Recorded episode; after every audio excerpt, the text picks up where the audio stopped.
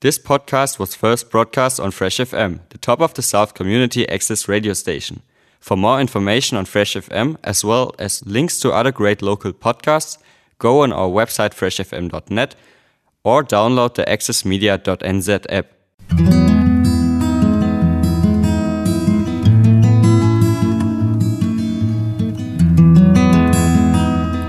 What would you do if you knew you were going to die or that someone you loved was going to die?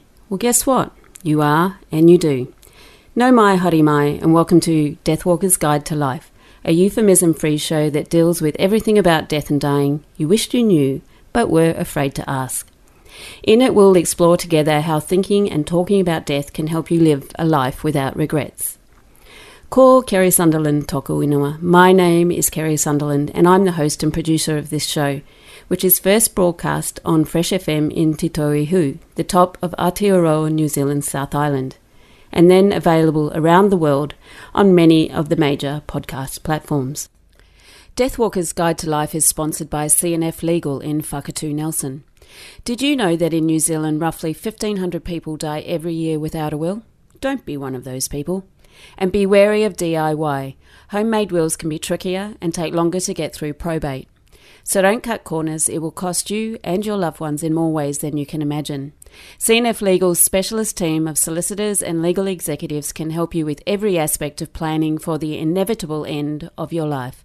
So give Marie or Robin a call on 03 545 8080. Kia ora, and thank you for joining me for episode 7 of Deathwalker's Guide to Life. In today's show, we're going to discuss several extraordinary, beautiful brains and how they have changed the course of numerous people's lives. Coming up in today's show, I will be speaking with Bonnie Etherington, who was born in Whakatu Nelson, here in Aotearoa, New Zealand, but spent most of her childhood in West Papua. More recently, Bonnie has been living in the US, but returned in October this year after her life dramatically changed course. Stay tuned to find out more.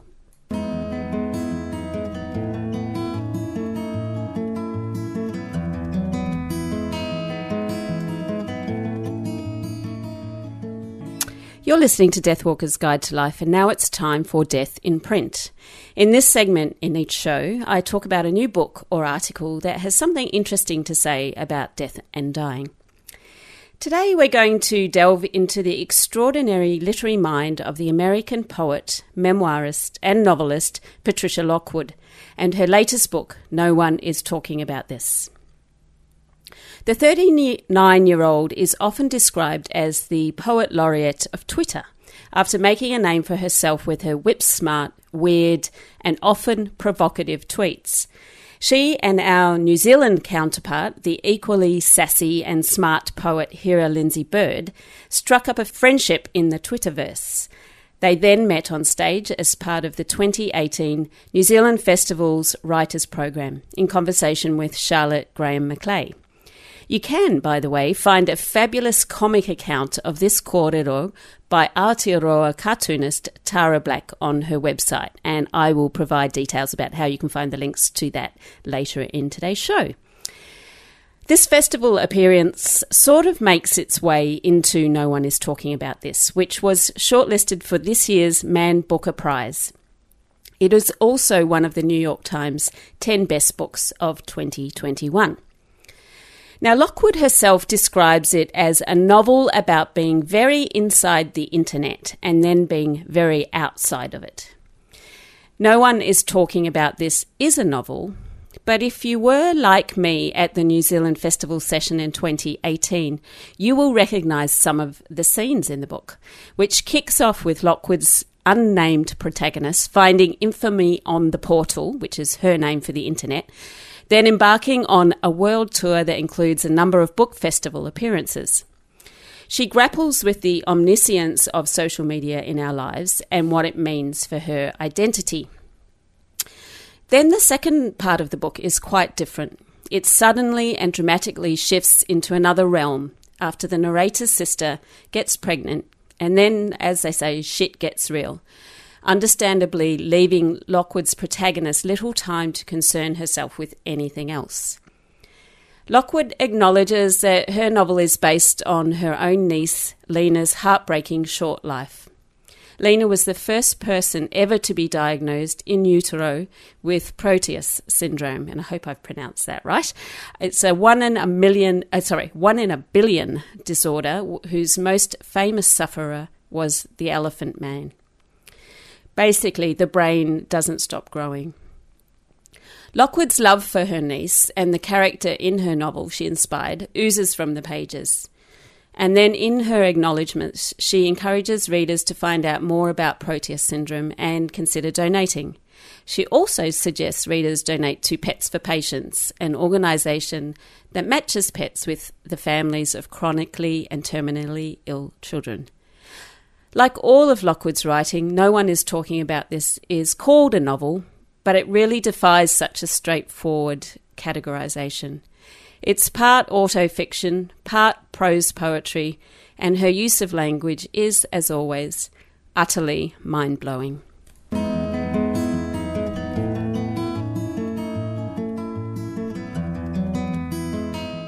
You're listening to Deathwalker's Guide to Life with Kerry Sunderland. In today's show, I am delighted to welcome Bonnie Etherington. Bonnie is just about to join the Literary and Creative Communication faculty at Te Herenga Waka, Victoria University of Wellington.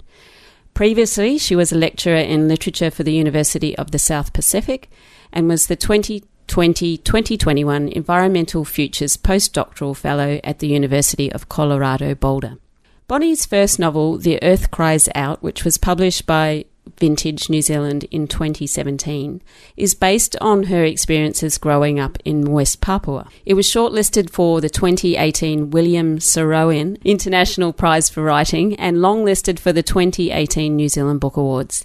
Bonnie was shortlisted for the Commonwealth Short Story Prize in 2016 and has had poetry, short fiction, and non fiction published in literary magazines and anthologies in Australia, New Zealand, the USA, and Malaysia. So it's pretty clear she has an extraordinarily creative mind, powered by an extraordinary brain. And we're just about to find out how extraordinary that brain is. Kia ora and welcome to Deathwalker's Guide to Life, Bonnie. Kia ora. Did I pronounce mispronounce the name of that award. It's the William Saroyan Saroyan International Prize for Writing. Sorry, I should have checked oh, that good. before we went on air, but never mind. Move on with that. So, like me, you have a personal essay published in Headlands New Stories of Anxiety, which was published by VUP in 2018. And like my essay, your essay, which is called Naming, concerns itself in some parts with death and dying. Um, I know I just reread it in prep for today's show, and you open the essay by telling us how your best friend died when you were only five and living in West Papua. You then go on to explore the extent to which it did or did not lead to the anxiety that um, you that you write in the in the essay had always been with you. And you wonder whether naming and using labels such as anxiety and PTSD or post traumatic stress disorder is always helpful. So when I read your reread your essay, it felt in a number of ways prophetic. Um, you ask, for example, are the names just another way to shrink me down and distance myself from my own body and brain? So, can you catch us up on, please, on what has happened in your life since the publication of that essay and um, and right now? Thank you. Um, yes, uh, that essay is very much concerned with naming and whether or not naming is actually helpful or unhelpful when we're navigating really tough things with um, our brains, such as PTSD um, and anxiety. Um, and I've recently circled back to um, this idea of naming in a fairly new context. Um, so I finished my PhD at Northwestern in May 2020, so near the beginning of the pandemic. Um, and at that point, um, a pandemic was making it very hard to travel anywhere, and I got a one year contract in Colorado. And I thought, okay, I'll follow that, see where it goes. Surely after one year, the pandemic will be over. Um, and we all know how that went. um, so I went to Colorado, and for the first time in um, my life in the US, I had good health insurance. And at that point, um, so I've had migraines for many years and they'd been getting increasingly worse. um, the, my medication had stopped working, and uh, when I had migraines, I'd wake up with them in the morning, and they were excruciating, um, and I'd throw up, and just nothing seemed to work. So I'm like, oh, I just need to change my medication. In the past, neurologists had always described these migraines to things like anxiety and stress, and I'm like, well, I have been you know, pretty stressed, um, finishing my PhD and moving. Um, no more stress than usual, I think, but it just must have come to a head with everything. So, anyway, I go and see this new neurologist, and she says, Why haven't you had an MRI? And I'm like, Well, you know, I just assume I'm not going to die from a migraine. A migraine never killed anyone if it's actually a migraine. Um, so you know, I just I just think I need medicine to help me manage these symptoms because they're very debilitating. Um, and she said, I really recommend that you have an MRI. Um, so I went and, um, well, I was very resistant due to the price of the MRI. Um, but I did go and I thought it would just clear up any questions um, I might have uh, just to make, you know, prove to everyone that it's just a migraine. And even though migraines are not just something you wipe off. They're very, very difficult things to manage. But I just wanted to reassure myself as well after she raised those questions. Um, and then they found a mass on my brain, a tumor. Um, and at that point, naming, I didn't know how to name what I felt, what uh, what I was going through my head at all. It just seemed so far out of left field for me. I mean, as someone with anxiety, I've imagined plenty of ways that I could have died in various situations, um, but I've never imagined a brain tumor at all. Uh, so at that point, naming just seemed out of my reach completely with this experience. I didn't even know authors that I could go to to read about other authors who had had brain tumors, so I had something to compare it to. Um, so that's where I was at with naming at that stage. Mm. You, you've more recently written an essay about the tumour, which you called A Fried Egg in Space. Um, which and the essay, congratulations, was recently commended in the 2021 Landfall Essay Competition.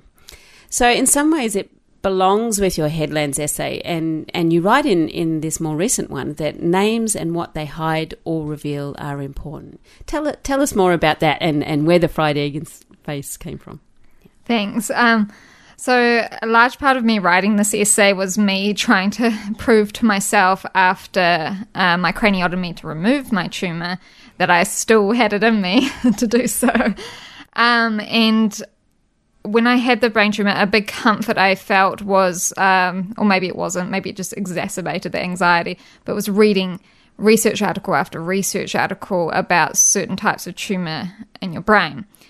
Now, when I first went to see my neurosurgeon, I was desperately hoping my brain tumor was a very specific kind that I knew could be removed and it would never come back. And I asked her if that would be the case of mine, and she said most likely not. Um, and that was just utterly devastating for me to hear. Um, and uh, so after the surgery, um, one of the biggest side effects um, was the tumor was quite close to my speech areas. So I was informed that I would have um, several weeks of um, some speech delays, uh, minor ones, but I would notice them. Um, and I really, really, really struggled with um, knowing names, things, especially names I'd learned more recently.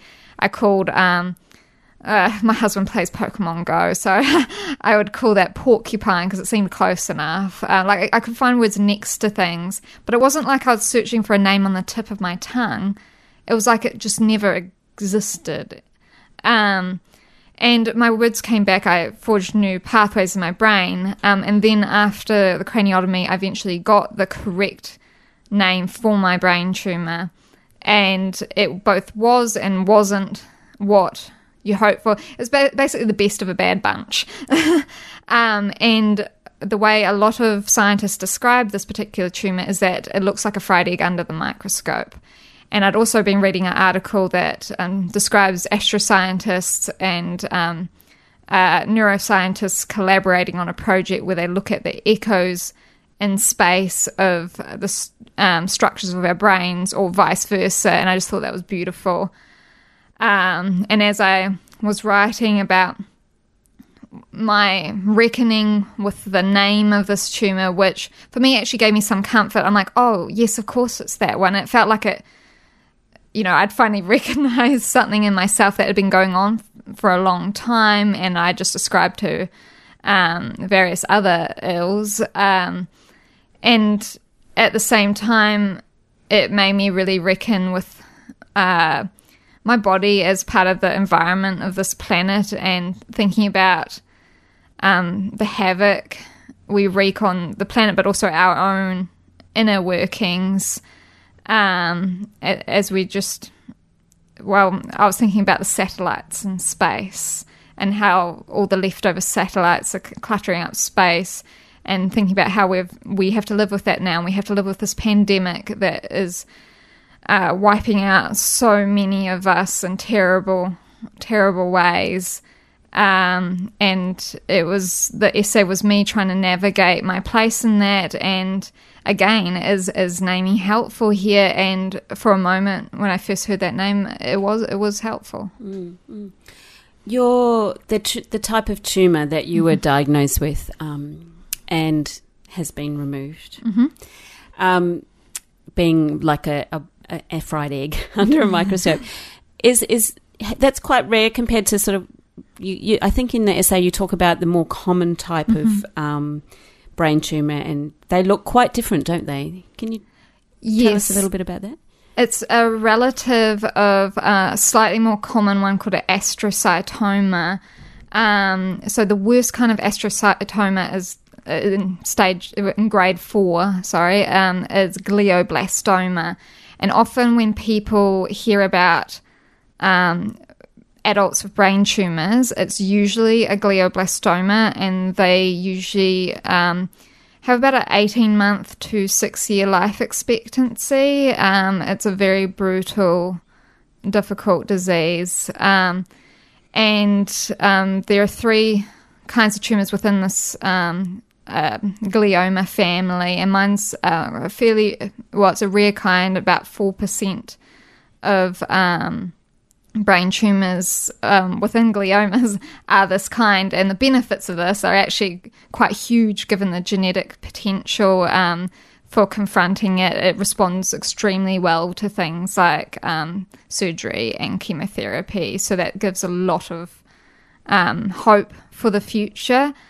Um, at the same time, um, well, it's not as pretty, pretty, under a microscope. Astrocytomas are named because um, for astrocytes, which of course makes you think of the stars.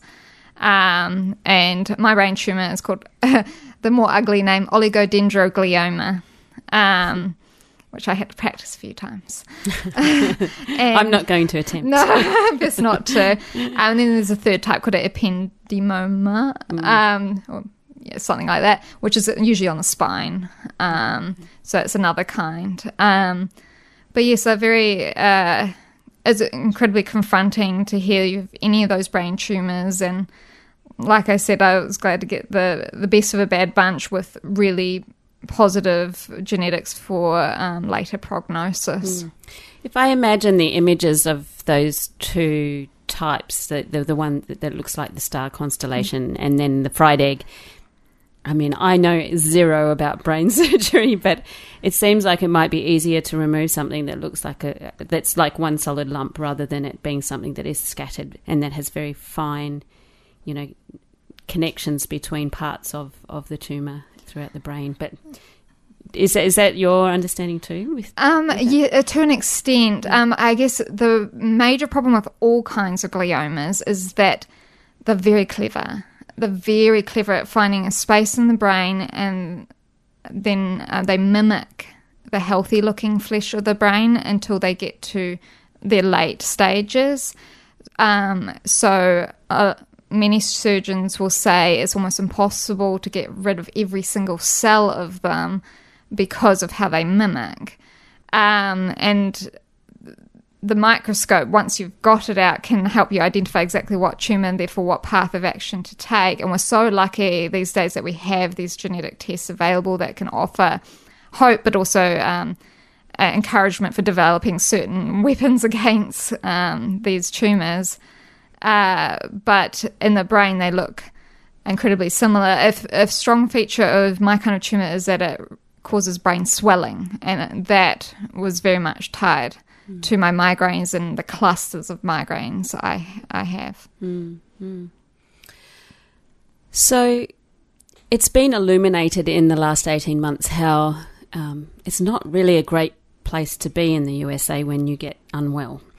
So, for you, how, I mean, there's the, the health system is not set up to just automatically pay for these sorts of things when they happen. You were fortunate enough, I understand, to have some insurance through your job at the time. Is that is that correct? And, yes, that's yeah, correct. Yeah. Yeah. So how how quickly was it between when your um, specialist said, "I think you should have an MRI" and surgery? Like, what time frame was that? Um, so there was about four months between okay. them. Um, and I had the surgery in the midst of a large COVID surge at the hospital, which I didn't realize until afterwards. Um, but they managed to squeeze me in. Um, and all the heavily pregnant nurses were assigned to me because this was before most people um, were vaccinated. Who were vaccinated, yeah. and uh, that was a way to keep them safe. Mm. Um, and it was a very surreal experience. I mean, I was in a different state, which is uh, hundreds of kilometers away from Chicago, where I'd made all my graduate school friends. Um, so I didn't really know. I had one friend, one very good friend who would take me to get my blood drawn and things like that before surgery and pick up medications afterwards because my husband couldn't always get time off. Um, and it was just a very difficult, lonely, isolating experience, made more isolating because of the pandemic. Um, the crushing fears of how much healthcare costs in America, knowing how many people might have the same condition but not the same options as I have. Um, it just it became a very numbing. It's, it's hard to articulate how difficult it was in that time. Um, and yeah, the pandemic in America just creates a very truly terrible world. Mm, mm. Was it before you had surgery that you were like, I want to get home as soon as I can, you know, but I need to have the surgery here? Was that was that? Um, no. So um, I was grateful to have the option of surgery there because I trusted this particular neurosurgeon a lot, and I'm very lucky now that I've got here that I've been transferred over to care um, with doctors here who I um, really appreciate and I'm grateful for. Um, had it there because one, I didn't know when I could get back here because um, I'm so grateful for how New Zealand has stayed for the most part fairly produ- protected from the pandemic, but it's been it was so difficult to get back. Uh, so we, my husband and I didn't get back here until October. Um, and, and, that was just tough to be away from family during this intense time of medical stress. Um, side note to that, my mum was actually able to come see me after surgery, which I had no idea how much I would need until that happened. I really needed her. Um, and uh, but before I'd always wanted to come back to New Zealand, um, but in my fairly niche academic field, I didn't know if there would ever be like jobs available, and if there were, if I would be able to get one. Mm. Um, and I'm just really excited now that I was able to get that. Didn't expect this kind of winding road here, but so grateful that it worked out for me. Yeah, it was quite bizarre for everybody of us to notice that there were three academic positions yes. in creative, in writing or literature, in um, advertised around the same time, and and you're a very worthy candidate for the Thank role you. at Vic. Uh, how long did the recovery like take, and how much of that time did you spend in hospital, and then were you sort of out outpatient support? after that? So I had four days in hospital. That was mainly because I had incredibly low blood pressure. Um, and after that, um, uh, I regularly saw my neurosurgeon and neurologist every few weeks until about May. Um, oh, so that was several months after. Um, and then um, I the problem some of the problems of the US medical system is that there's not a lot of follow up in some areas. Um, you kind of have to really make it happen.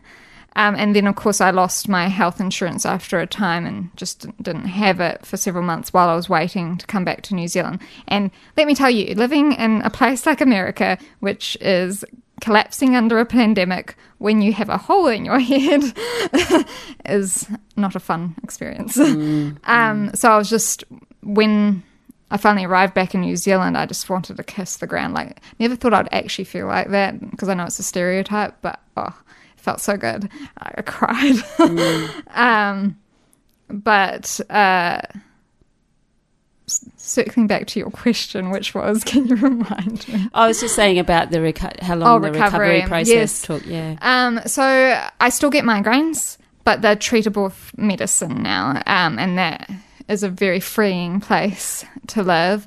Um, one of the things I did not expect straight after surgery is how much my stamina would be impacted. Um, I had to really build that up. I do yoga fairly frequently because it helps me maintain my strength for uh, just, you know, daily life. And I feel like I'm physically stronger now than I was before my surgery. Um, and of course, my words came back to me in their complete forms um, just about three weeks after surgery. So that, that was a massive relief. Um, but um, I write in my essay that uh, I was thinking a lot about Robin Wall Kimmerer, and um, she talks about, and this is because she spoke for a Colorado, University of Colorado series that I was running, and she talks a lot about needing to have relationships with toxic landscapes, landscapes that are hurt by nuclear um, activity, um, by war, by um, pollution of various kinds. And the whole time I was like, but how do you have a relationship with your your, your, you know your toxic body that's like growing this thing um, that it's not supposed to grow how do you deal with that um, and she talks about being comfortable uh, forming relationships that are not driven just by language as a dominant part of our relationship. She loves language, obviously, she writes. Um, and I was just so afraid of losing that part of me that I felt like was such a. I thought, you know, this is where I'm strong, this is where I'm capable. Um, but in that immediate time after surgery, when I realized that well, not all my words were all there for that particular moment in time, I realized that they didn't seem as important right then, that I still knew things and I knew that I could know things without words, and I didn't know that. I just didn't know that before. Mm, mm. Um, and so her Robin Wall Kimmerer's words make me think a lot about our relationship with environment, with, our, with place, with how our environments wreak havoc like cancers and other things in our bodies, but also um, how we can face those in a way that isn't ignoring the problem, but is um, acknowledging that you know the world is a mess, and sometimes we just need to face up to that mess. Mm. Um, and my body was telling me its messages without words through pain, through migraines, through utter exhaustion, where I felt like I was just being completely lazy, but I wasn't. It was my brain swelling. Mm. So yeah, that stood out to me. You do touch on in the essay um, wondering why why you got the brain mm. tumor.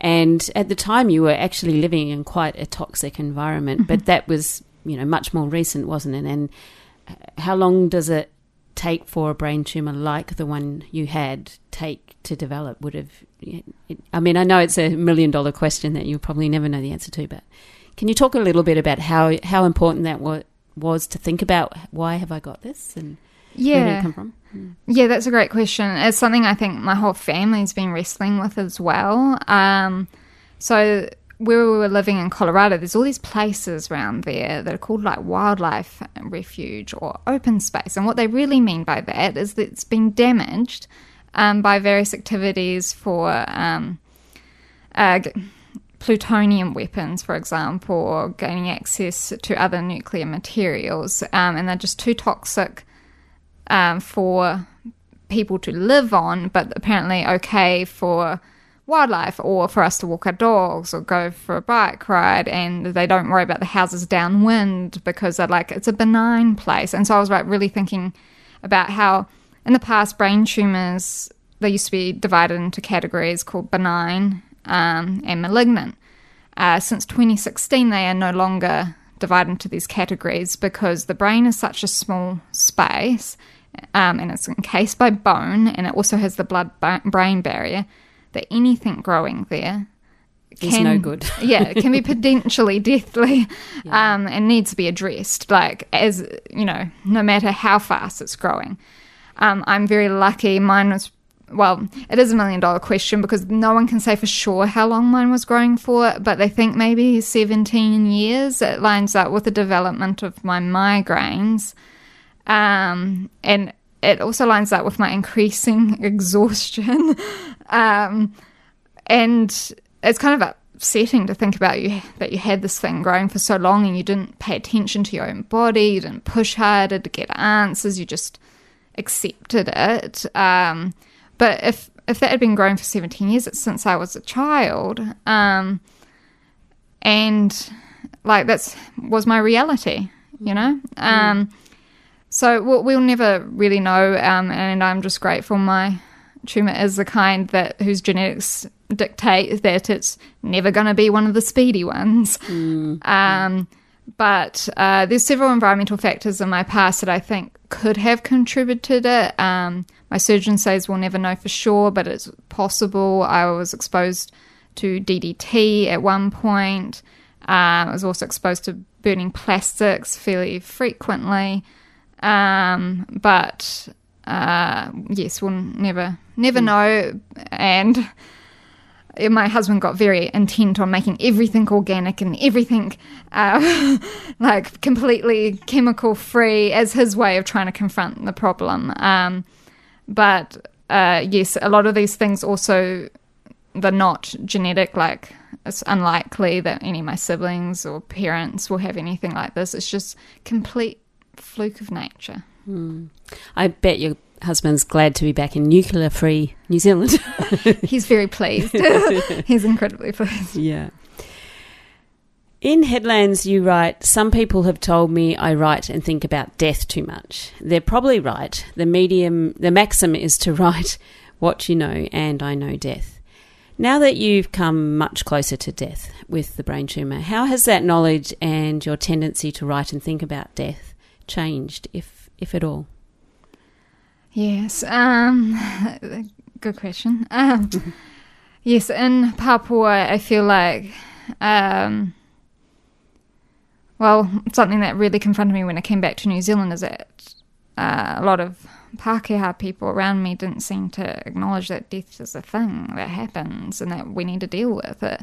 Whereas in Papua, it was quite, you know, present there. Um, there you have ways of um, facing it, even though they can be incredibly painful ways. And I was also ill a lot there with malaria um, and other illnesses, so thought about that a lot. Um, and but then once when I signed the forms for my craniotomy, um, so they list they have all these things that could happen due to a craniotomy, and one of them, the last one, is death. and uh, they said I had a lower chance of death because I'm young. But of course, I was thinking about, you know, people going for like foot surgery and still die from a blood clot. um, so I, I always knew it was a possible thing, but I decided it was the right thing. And I knew that waking up afterwards, I, I was afraid. When you let someone into your brain, you're afraid they're going to take a piece of you out. So I was also afraid of that kind of death um, which I didn't think I could live with. So I was immensely relieved to wake up and touch my head and realize, okay, yes, the surgery happened. Yes, feel like myself, just utterly exhausted and in pain. I, I was really angry, really angry about it before. Well, I still am angry, um, but especially before the craniotomy, and just screamed one night that how, like, why this? Couldn't like something I'd never even fathomed. Um, and afterwards, when I realized, when I got through the surgery, I mean, I was like, okay, I'm gonna, f- I can't control what happens next. I really just can't. But what I can do today is just face up to how I'm feeling today. And it might be I'm feeling utterly terrible. Like, I mean, this past weekend I was feeling quite ill, and on and I realized I, I just can't push through to the ends of it every single day of my life. Um, and I guess it taught me about boundaries. boundaries are good, and um, I've never been very good at setting boundaries with myself. Um, and I'm still afraid of death, but it's not as. Uh, in the essay about coming out of the surgery felt like a thin place. Um, so in Celtic mythology, they believe that there were thin places where, you know, God or spirit world was right there, right on the other side, and you could almost touch it. And that felt like a thin place and a place that I could be more at peace with. It's not something I want, but it's something that I just felt more acquainted with. That that it has a knowledge of me and I have a knowledge of it. Um, and we're just both trying to work out what to do with each other. And that might not make any sense to some people. It Um, makes sense to me. great. I've been I've been in that thin place Yeah. when, when my first husband died. So Yeah. it's it's um it's yeah it's hard to find words for it, isn't it? Absolutely. Yeah. Mm. Uh, and I guess that's why I write, because even when I say that, you know, I realize that language wasn't the be all and end all, it still is my favorite way of trying to work out life and death. um, so I'll always be doing it, and um, it helps me navigate through. Again, me too. um, the feminist in me wants to ask. I thought of this before, and it's just I just remembered it again. If you with the migraines, so women, you know, so often are just oh, it's a migraine, it's a woman, you know. brr.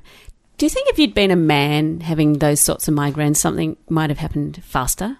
I absolutely think so, and this is part where I get quite annoyed at people um, because I think, um, well, with time constraints, with how the world is, a lot of times people are programmed to see young women headaches. Oh, you must be stressed, um, and doesn't matter if they keep coming back. It's always stress. Um, and in Colorado, that was the first time I'd had a woman neurologist, and she immediately was like, vomiting when you wake up in pain, that's not normal.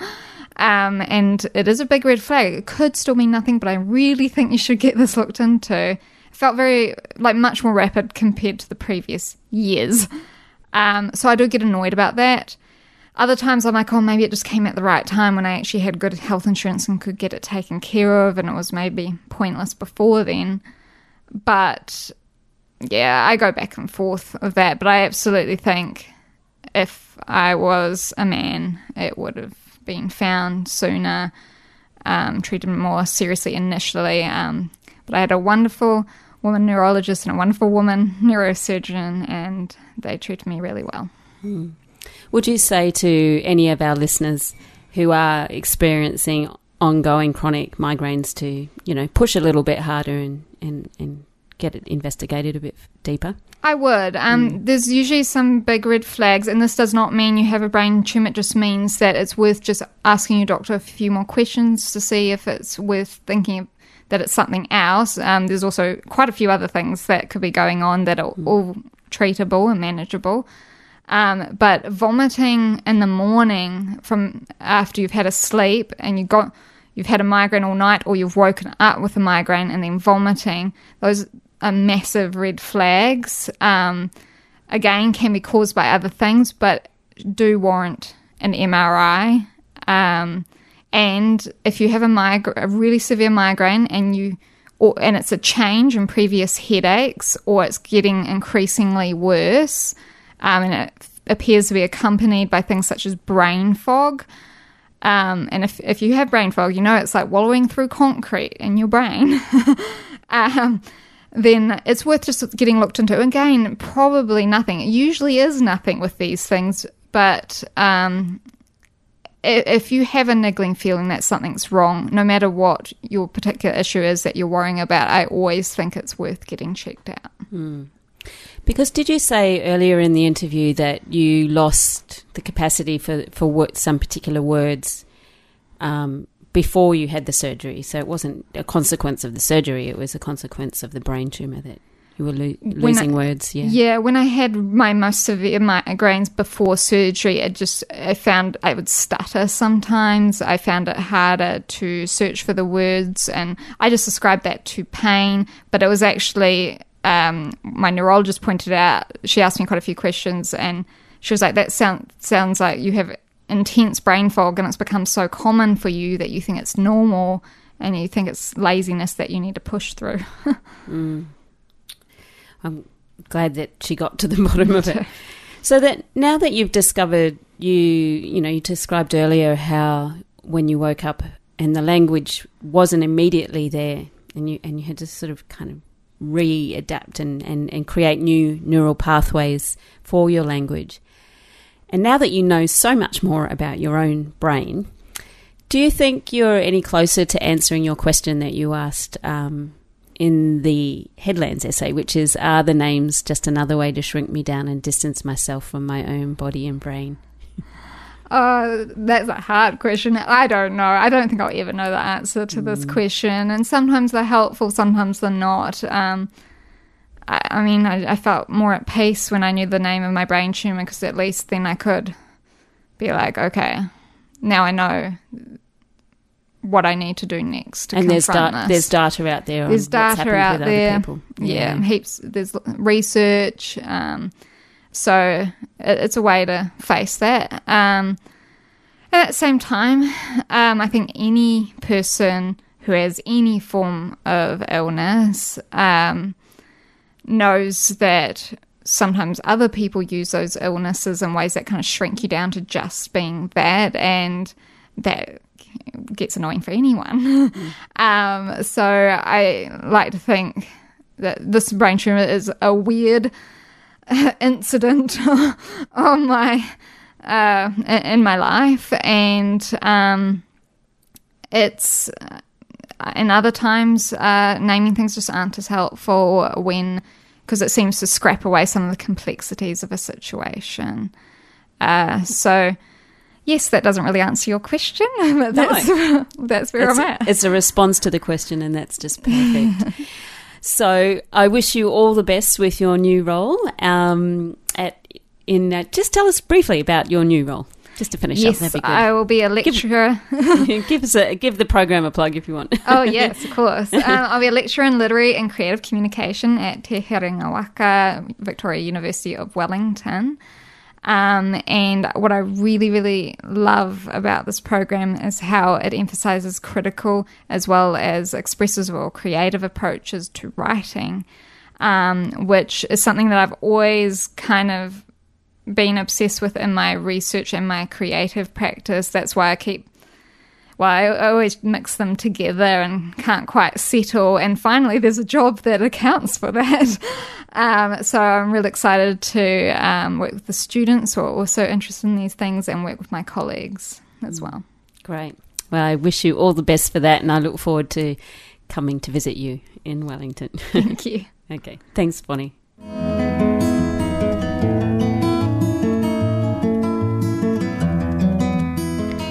You're listening to Deathwalker's Guide to Life. My name is Kerry Sunderland, and I have just been chatting with author and brain tumour survivor Bonnie Etherington.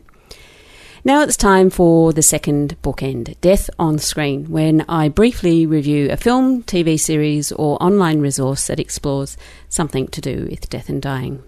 Or living, as it turns out today. So, today I want to talk about the documentary My Beautiful Broken Brain, a 2014 film about the life of 34 year old Lotje Sodderland after she suffered a stroke as a result of a congenital vascular malformation. Lotje initially experienced aphasia, the complete loss of her ability to read, write, or speak coherently.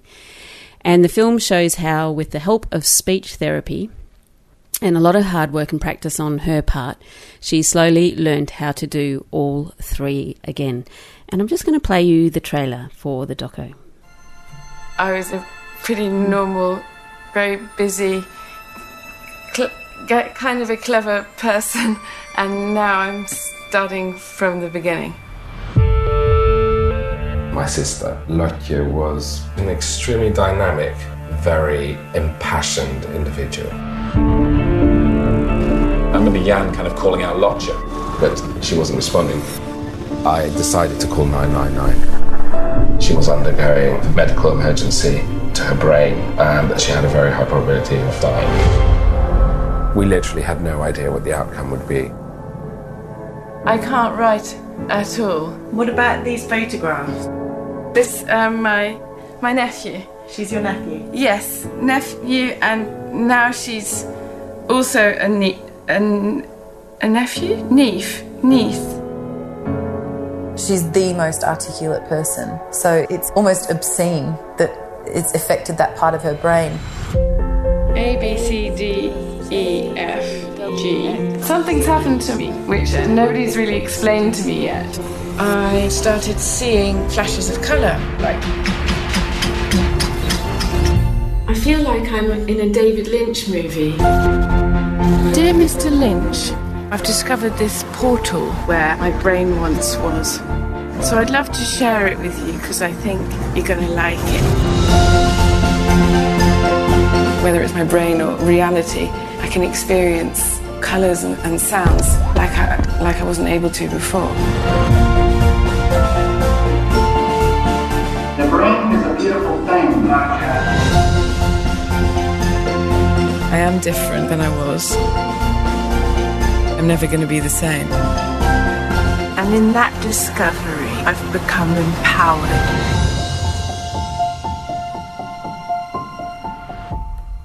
And that was the trailer for My Beautiful Broken Brain, which you can watch at the moment in New Zealand and I assume Australia on Netflix. So in the doco, Lotje begins, well, the film is made when she begins recording video selfies just a few days after the stroke while she's still in hospital. Large parts of the film consist of material that she filmed herself on her iPhone. And this, together with various sequences showing the world from her point of view at the time, including, for example, all the visual misperceptions and hallucinations she was having, form the film. There is also a quest at the heart of the story. Lotje is a David Lynch fan, as you heard her say in the trailer, and she begins recording messages to him, which he receives as he eventually comes on board as executive director of the film. It's a really fascinating insight into our brains and how we can rebuild neural pathways. For example, Lotje can say the word gobbledygook, but she can't say the word the. Uh, she seems to remember pronouns, adverbs, and adjectives, but not nouns and some verbs. Um, mathematical function, um, she notes, is impaired. She has a heightened sense of reality, which can lead to euphoria. She fe- she notices that time feels really elongated. And um, interestingly, she can do things like touch type really efficiently and fast, but then she can't read what she's just typed. So it's it's a really incredible view of how our brains work and how we can rebuild those neural pathways. And she, she really emphasizes that that's what it's all about. It's about rewiring her brain. While there are moments of heartbreak in the documentary, um, she says at one point, for example, anything can happen at any time to any degree, so I better not have faith in anything. The story is ultimately uplifting, and she, as she says in the trailer, you know, her life changes forever, but now she doesn't need to return to her old life because she's made a whole new life at being an amazing artist producing works of art about what it's like to have recovered from a stroke and and to rebuild her language skills. So she's actually made several other films, and I think she's a, she's had some written um, work published as well. So check it out, My Beautiful Broken Brain on Netflix. You've been listening to Deathwalker's Guide to Life. Find out more about the show and how you can follow me, Kerry Sunderland, at deathwalkersguidetolife.com. Once again, ka mihi a big thank you to CNF Legal for sponsoring the show. CNF Legal's specialist team of solicitors and legal executives can help you with every aspect of planning for the inevitable end of your life, so give Maria Robin a call on 03 545 808 or visit their website cflegal.co.nz. Fly away.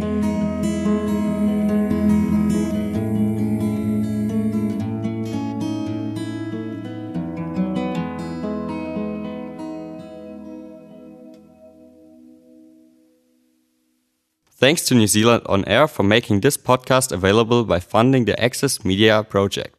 Other great podcasts from Fresh FM are available through the accessmedia.nz app or our website freshfm.net.